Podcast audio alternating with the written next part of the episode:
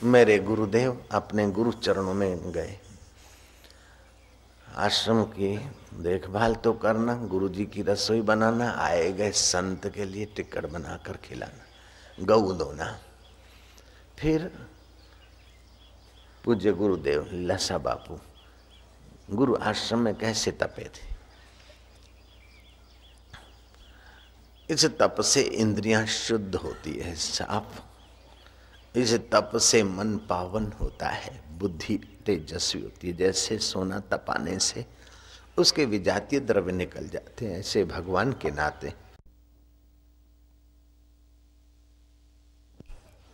जो कष्ट सहना पड़ता है, इससे मन बुद्धि शुद्ध होती जिनकी तपस्या है, मन बुद्धि जिनका शुद्ध है, उनको गुरु दर्शन से या गुरु वचन से जो लाभ होता है, वो अशुद्ध मन बुद्धि वाले को उतना नहीं होता है। ये अभी भी आप हम जान सकते, देख सकते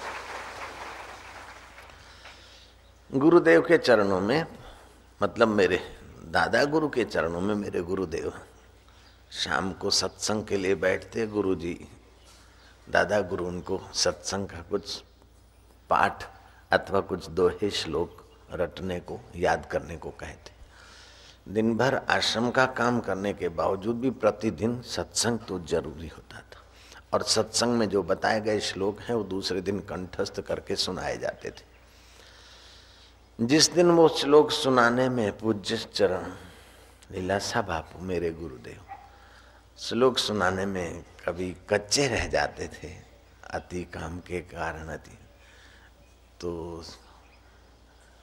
मेरे दादा गुरु, मेरे गुरुदेव का कान पकड़ते और ऐसा कस के तमाचा जमा देते कि मानो बहुत देर तक दिखता रहे कि किसका पंजा लगा है। भीतर से मक्खन से भी ज़्यादा कोमल और बाहर कभी कभार वज्र से भी कठोर। ऐसा आचरण भी महापुरुषों का कहीं देखा सुना गया है। तो मेरे गुरुदेव को अपने गुरु के आश्रम में तप के द्वारा जो कुछ सहना पड़ा, उसका सौमा हिस्सा भी मुझे नहीं सहना पड़ा। फिर भी मुझे जो सहना पड़ा, वो मैं नहीं चाहता हूँ कि मेरे साधकों को सहना पड़े। फिर भी और कोई उपाय नहीं है। कुछ तो कीमत चुकानी ही पड़ती है।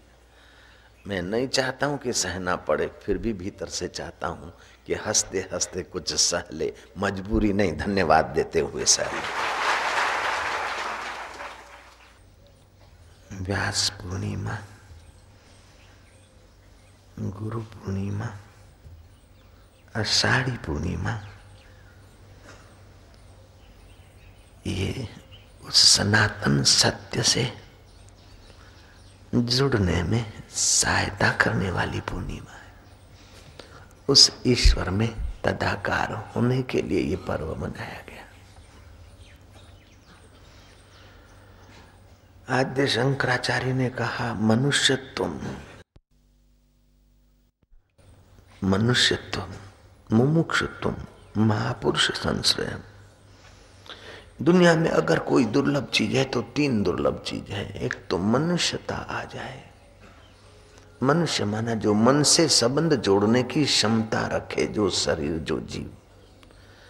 कीट, पतंग, पशु, पक्षी खाते, पीते हैं, लेकिन मन से भगवान के साथ संबंध जोड़ने की उनके पास क्षमता नहीं है। और दो पैर वाले प्राणी भी, अगर भगवान से संबंध जोड़ने की क्षमता रखने वाले प्राणी भी अगर संबंध जोड़ने के रास्ते नहीं चलते तो उन्हें भी पशु ही कहा जाता है, द्विपाद पशु। मन से ईश्वर के साथ संबंध जोड़ने की योग्यता मानव में है। वो योग्यता विकसित करे तो वो मनुष्यत्व उसमें आया। नहीं तो मनुष्य का शरीर है, मनुष्यता नहीं। आहार, निद्रा, भय, मैथुन चतुर्भी एक पशु भी नराणा खाना खाना पीना नींद करना सेक्स करना, मैथुन करना और मुसीबत आए तो डर जाना, ये तो पशु भी जानते हैं। लेकिन मनुष्य की विशेषता है कि मुसीबत आए तभी भी उसके सहारे और उसकी याद में और अनुकूलता आए तभी भी उसी का सहारा, उसी की याद और देर सवेर उसी की प्राप्ति की अंदर भूख है तो वो मनुष्य है। आद्य शंकराचार्य कहते हैं, जीवन में ये तीन चीज़ें बड़ी दुर्लभ है। मनुष्यत्व मुमुक्षत्व मनुष्यता तो आई, लेकिन मोक्ष की इच्छा। सदा के लिए सब बंधनों से छूट जाए। सदा के लिए सब दुखों से छूट जाए। सदा के लिए शाश्वत रहने वाले जो सनातन सत्य स्वरूप का सुख है सत्य चित्त आनंद, उसको अपना बना ले, उसको पा ले। ऐसी मोक्ष की इच्छा। मनुष्यता आ गई और मोक्ष की इच्छा नहीं रही। तो आदमी समाज में अच्छा दिखेगा, सज्जन दिखेगा और उसको अंतकरण में मैं अच्छा हूँ, मैं सज्जन हूँ, ये भूत घुस जाएगा। अगर मोक्ष की इच्छा नहीं है तो सज्जनता का भी भूत घुसा रहता है। मैं सज्जन हूँ, मैं बीड़ी नहीं पीता, मैं चाय नहीं पीता, लेकिन इतने से ही जीवन की पराकाष्ठा नहीं मान लेना चाहिए। सितारों से जहाँ कुछ और भी है, इश्क के इम्तिहान कुछ और भी रिद्धि सिद्धि आ जाए तभी भी नहीं रुकना चाहिए। मन चाह संकल्प पूरा होने लग जाए, तब भी भी नहीं रुकना चाहिए। मोक्ष की इच्छा। बार बार जन्मे और बार बार मरे और प्रकृति का झटका लगे, सारा पराया हो जाए, फिर किसी के गर्भ में ऊंधे लटके, ये बेवकूफ़ी का अंत करके परमात्मा को प्राप्त करने, अपने आत्मा साक्षात्कार करने की जो इच्छा है, उसको बोलते मुमुक्षुत्व सारे बंधनों से सदा के लिए छूट जाने की। जो प्यास है उसे बोलते हैं मुमुक्षुत्व कुछ तो मनुष्य होते, कुछ सज्जन होते, कुछ कुछ होते हैं। विलासी भोगी और निंदकों की, निगरों की तो बात ही नहीं है। सज्जनों में भी मनुष्यत्व तो आ गया, लेकिन मोक्ष की इच्छा नहीं है। तो अभी पूर्णता की यात्रा बहुत बाकी मुमुक्षत्व मोक्ष की इच्छा भी आ गई, मनुष्यता भी हो गई।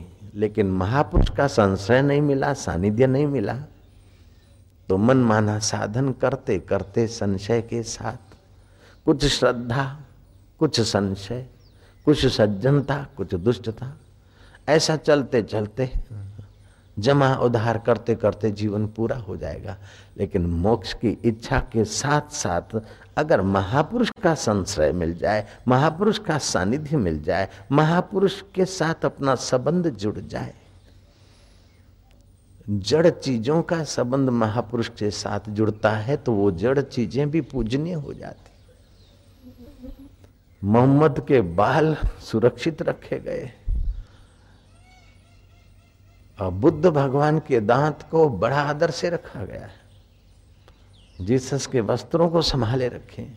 कुछ महापुरुष के हाथ में जो करमंडल आए, उनकी पूजा होती।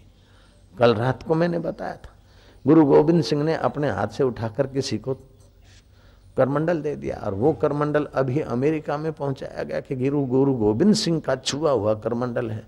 उसको देखने के लिए दस दस डॉलर की फ़ीस देकर सरदार लोग मत्था टेकते कि हमारे गुरु गोविंद सिंह की छुई हुई चीज़ है। कैसा है उन महापुरुषों का दृष्टि और महापुरुष का स्पर्श का प्रभाव? उन महापुरुष की दृष्टि लगी हुई वस्तुएँ अथवा स्पर्श की हुई वस्तुएँ मेवा मिठाई नहीं रह जाती हैं। उनकी आध्यात्मिक चेतना, उनकी वो प्राण शक्ति और शुभ संकल्प लिए हुए वे चीज़ें प्रसाद बन जाती है। दासी पुत्र है वो दासी अपना पति खो बैठी है, पति परलोक चले गए पाँच वर्ष का बेटा है। और वो दासी किसी सत्संग में सेवा के लिए नियुक्त हो गई थी। और बेटे को ले जाती थी और उस बेटे ने सत्संग के वातावरण में कीर्तन का प्रभाव पड़ा और संत में थोड़ी श्रद्धा हुई। संत के हाथ की जरा सी प्रसादी खाई। अनंत कण शुद्ध हुआ, और प्रीति हुई, और प्रीति होते होते अष्ट सात्विक भाव जगे। कभी रोमांच होना, कभी अश्रुपात होना, कभी कंपन होना, इस प्रकार के दैविक भाव जगे। और वही दासी पुत्र, जाति छोटी, उम्र छोटी, विद्या तो कुछ नहीं, वही दासी पुत्र आगे चलकर देव ऋषि नारद हुए हैं। जीवन के तीन तार थे। मनुष्यता आई मुमुक्षुत्व आई महापुरुष संशय मिला, आश्रय मिला। तो मन माना, साधन भजन हज़ारों जन्म तक करता है। उसका अपना फल है, अपनी विशेषता है। लेकिन ब्रह्मवेताओं का सानिध्य तो हज़ारों जन्मों की यात्रा एक ही जन्म में पूर्ण कराने का सामर्थ्य रखता है। श्री कृष्ण ने श्रीमद् भागवत के दसवें अध्याय के चौरासी श्लोक में कहा, जलाशयों में तीर्थ बुद्धि पत्थर या धातु की बनी हुई सोने, चांदी, तांबे, पित्तल आदि धातु की बनी हुई मूर्ति में भगवत बुद्धि और शरीर में अहम बुद्धि, मैं बुद्धि और शरीर के परिवार के बच्चों में मेरेपन की बुद्धि है, लेकिन महापुरुष में जिसकी पूज्य बुद्धि नहीं, वो साक्षात गोखर गोखर माना गधा है। मौलाना जलालुद्दीन रूमी कहते हैं कि अगर तू पचास वर्ष की निष्कपट भक्ति से भी एक क्षण साधु का संग तुझे ज़्यादा उन्नत करेगा। तू अगर पत्थर है तो तू मोती बन जाएगा और बिन बेधा मोती है तो फकीर के सानिध्य और दर्शन से तू बेधा हुआ मोती बन जाएगा और पिया के गले तक पहुंचेगा साधुओं के दर्शन और सानिध्य से। जो लाभ होता है विवेकानंद ने कहा कि अभी भी मुझे कोई बता दे कहीं ब्रह्म बेता है। तो मैं बारह कोस, नंगे पैर, भूखे पेट और नंगे सिर पैदल जाकर भी उन ब्रह्मवेता महापुरुषों का संश्रय प्राप्त करूँगा। मुझे पता है कि उनके सानिध्य से कितना सारा हृदय में परिवर्तन होता है, कितना सारा मिलता है। वशिष्ठ जी कहते हैं कि, हे राम जी, गंगा शीतल है। गंगा में नहाने से शरीर का ताप मिटता है, चंद्रमा भी शीतल है। कल्प वृक्ष मिल जाए तो मन चाहे चीज़ देता है, लेकिन हृदय की दरिद्रता और सदा के लिए त्रिताप निवृत्त करने का सामर्थ्य तो उस महापुरुष के संपर्क में ही है। दूसरा कोई उपाय नहीं है। मुझे तो कहना पड़ेगा कि अब आश्रम में आकर सब लोग सानिध्य पाए, ये संभव ही नहीं हो रहा है। इतनी भीड़, इतने लोग कैसे? अब कहना पड़ेगा कि अपने अपने घर में ही मानसिक स्नान करा लो, मानसिक पूजन कर लो, मानसिक मत्था टेक लो। लेकिन गुरु के सानिध्यता का एहसास जो करते हैं आज के दिन, वे वर्ष भर के पुण्यों को प्राप्त करते हैं और वर्ष भर के पुण्यों के बल से वे संसार की तुच्छ प्रॉब्लम हटाने की भावना न करें, मोक्ष की इच्छा करें, जन्म मरण का प्रॉब्लम मिटाने की तो अंतःकरण शुद्ध होगा। लेकिन जन्म मरण का प्रॉब्लम मिटाने की भी भावना न करें, बस ईश्वर प्रेम स्वरूप है, प्रेम ही करें। जब तुम ईश्वर के हो जाओगे तो फिर तुम्हारा बंधन कैसे रहेगा? करोड़पति की पत्नी अगर सड़क पर भीख मांगने लग जाए तो इज़्ज़त उस करोड़पति की जाएगी। ऐसे तुम भगवान और गुरु के होकर भी अगर जन्मे मरे तो भगवान और गुरु की इज़्ज़त का सवाल है। आप तो प्रेम करते जाइए। आप तो स्नेह करते जाइए। आप तो उसे बस धन्यवाद देते जाइए। तुच्छ संसार की चीज़ें भगवान से, गुरु से छोटी छोटी चीज़ें नहीं। अरे तुम हाथी से छकड़ा खिंचवाओ कब तक? हाथी से हल चलवाओगे कब तक? सम्राट से चवनी मांगोगे कब तक? नानक जी ने युक्ति बताई, तेरा भाड़ा मीठा लागे, जो तेरी मर्ज़ी, वो मेरी मर्ज़ी। चाहे तिरा दो, चाहे डुबा दो, मर भी गए तो देंगे दुहाई। ये नैन मेरे और जोत तेरी इन नैनों को भी बहने दो। मुझे ज्ञान के सागर से स्वामी अब निर्मल गागर भरने सिर पे छाया, घोर अंधेरा, सूजत नाही राह कोई। ये नैन मेरे और जोत तेरी।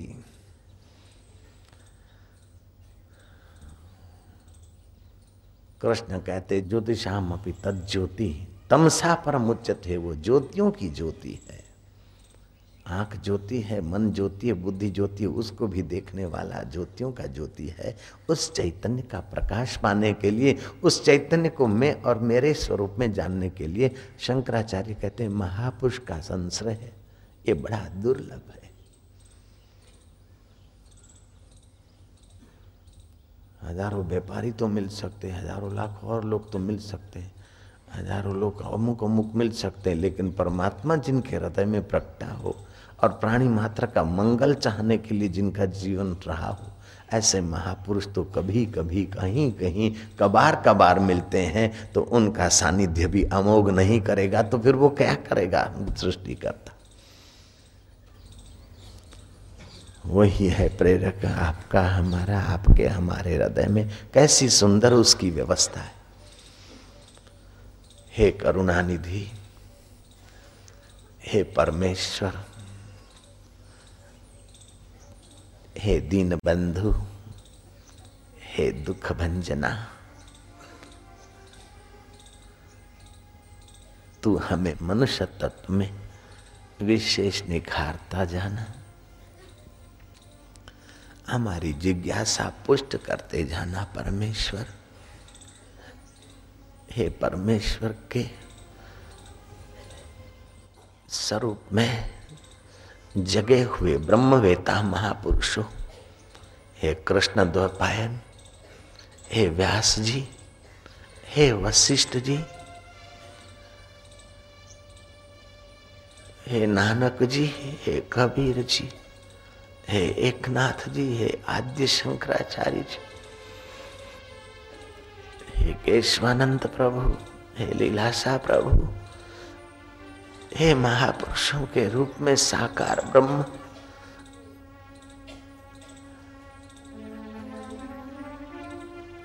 हम कभी कभार तुम्हें भूल भी जाए। दुनिया के हंगामों में आँख हमारी लग जाए।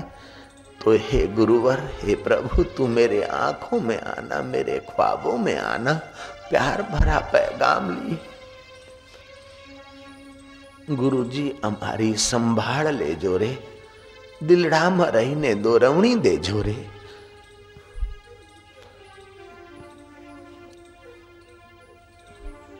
મારી નાવડી દરિયામાં ડોલે ગુરુજી.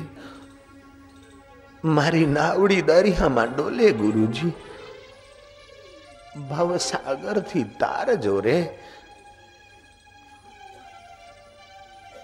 એમાં મમતાના મગર છે મોટા.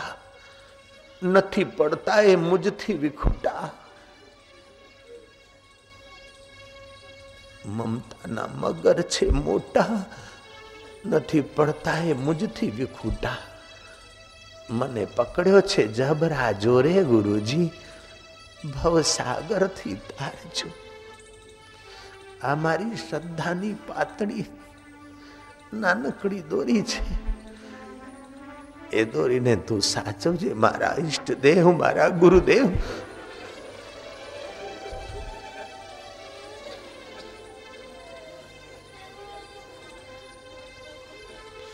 વખાણ સાંભળીને હું પોતાને મોટો સાધક ના માની લઉં અને નિંદા સાંભળીને હું પોતાને અયોગ્ય ન માની લઉં. હું તો તારા વચનો સાંભળીને તારા માર્ગે આગળ ને આગળ ધપું, મારા ગુરુદેવ.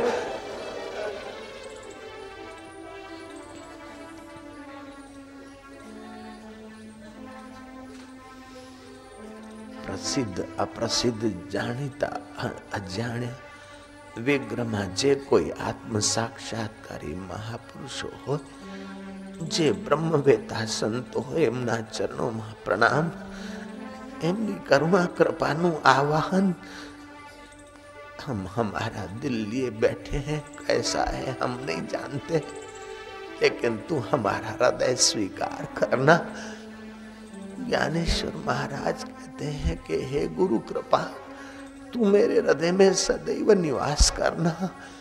हे गुरु कृपा, तू मेरा हृदय छोड़कर कभी मत, कहीं मत जाना।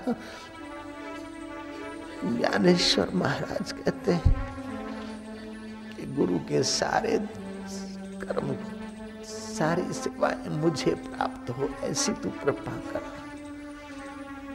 गुरु का रसोईया भी बन जाऊँ, परोसने वाला भी बन जाऊँ, झाड़ू लगाने वाला भी बन जाऊँ, उनका मंत्री भी बन जाऊँ।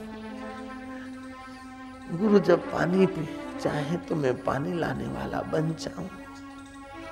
और मेरा शरीर जब शांत हो जाए तो मेरे स्तन का बाष्पीभूत पानी भी गुरु के बाग में बरसाना, गुरु के नहाने के काम आए, ऐसी जगह बरसाना। मेरे देव मेरे शरीर की जो राख है, वो भी मेरे गुरु के बगीचे में खाद के काम आए।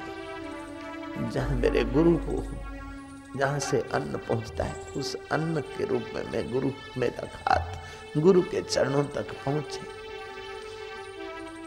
जिन महापुरुषों को गुरुओं की गरिमा, महापुरुषों का संशय महसूस हुआ है, उन्होंने तो गुरु गोविंद दोनों खड़े, किसको लागू पाए? बलिहारी गुरुदेव की गोविंद दियो दिखाए।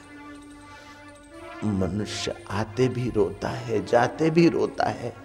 रोने का वक्त नहीं हो, तभी भी संसार की फरियाद करता हुआ रोता है।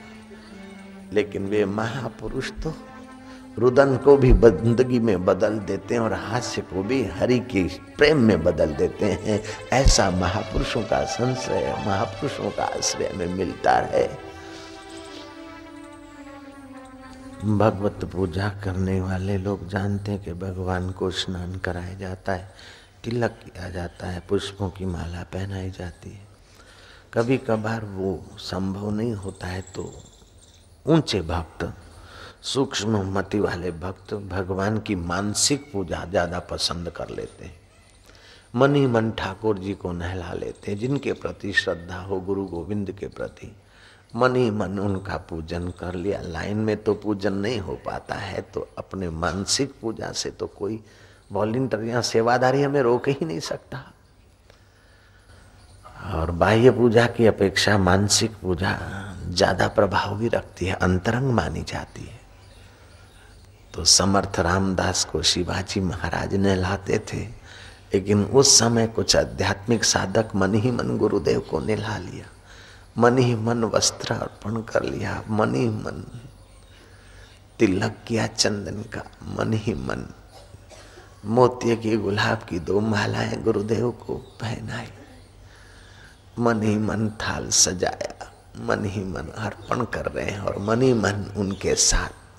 भीतर से एकाकार हो रहे हैं और मन ही मन उनकी मीठी निगाह पा रहे हैं। मन ही मन उनकी मीठी मुस्कान पा रहे हैं और मन ही मन उनकी प्रेरणा पा रहे हैं, क्योंकि उनका और हमारा संबंध ईश्वर के नाते है, सूक्ष्म जगत में स्थूल ढंग से चाहे हम वहाँ उनके शरीर तक न पहुँच सके, नहलाने तो क्या हुआ? स्थूल जगत में चाहे हम उनके नजीक बैठकर पूजन नहीं कर पाए तो क्या हुआ? लेकिन जिस दिन से मंत्र दीक्षा मिली, उस दिन से हमारी तो सीधी लाइन लग ही गई। मन ही मन हम हमारे गुरुदेव का पूजन कर ले।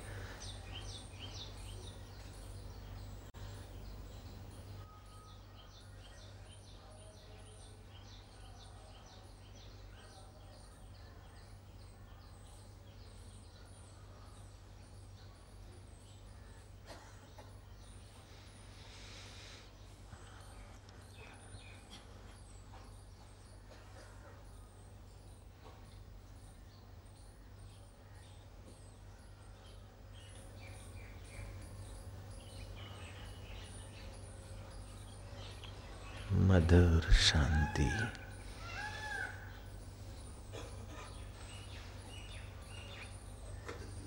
जिन्होंने मंत्र दीक्षा ले रखी है, एक आध मिनट के लिए अजपा जाप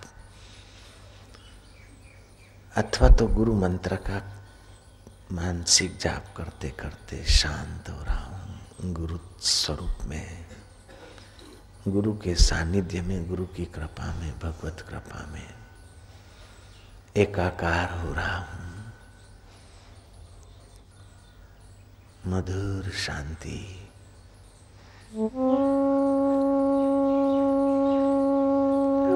शांति। हरी, हरि हरि हरि, मन ही मन। मानसिक पूजा और मानसिक जाप।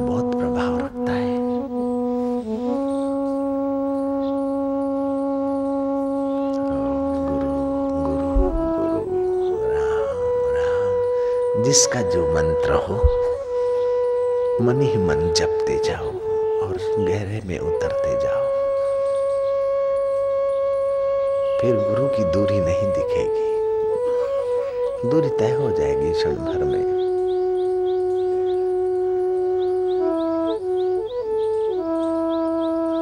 मन ही मन उन्हें स्नेह करो। ऐसी कृपा कर कि मैं तुझसे तुच्छ न मांगू। तुझसे नश्वर न मांगू, तुझसे तो तेरा ही स्वरूप मांगू। प्रभु, हम तुझसे तो तुझे ही मांगते हैं।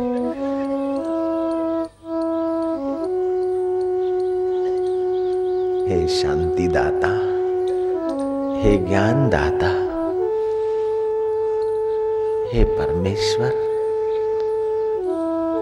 हमारा मनुष्यत्व भी तू ही निखारेगा। हमारी मोक्ष की इच्छा भी तू ही बढ़ाएगा।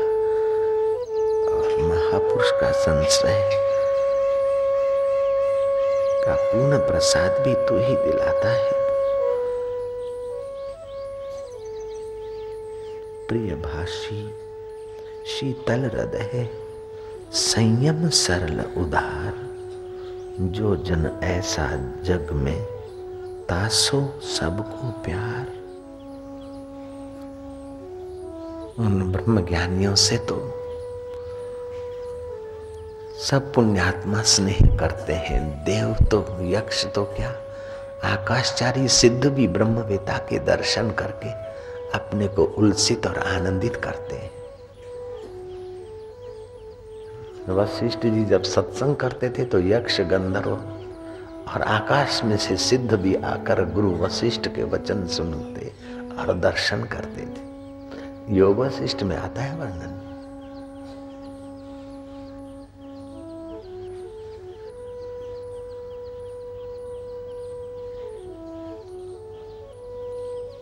मधुर शांति, परमेश्वरी शांति, जिन्होंने गुरु मंत्र ले रखा है, वो मानसिक जब बढ़ा दें और ध्यान में थोड़ा समय बढ़ा दें। आने वाले इन दिनों में बहुत कुछ उपद्रव की संभावना है।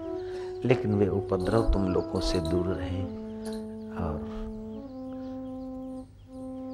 एक दो साल के बाद फिर जो सृष्टि में रंग आए, वो भी तुम देख पाओ।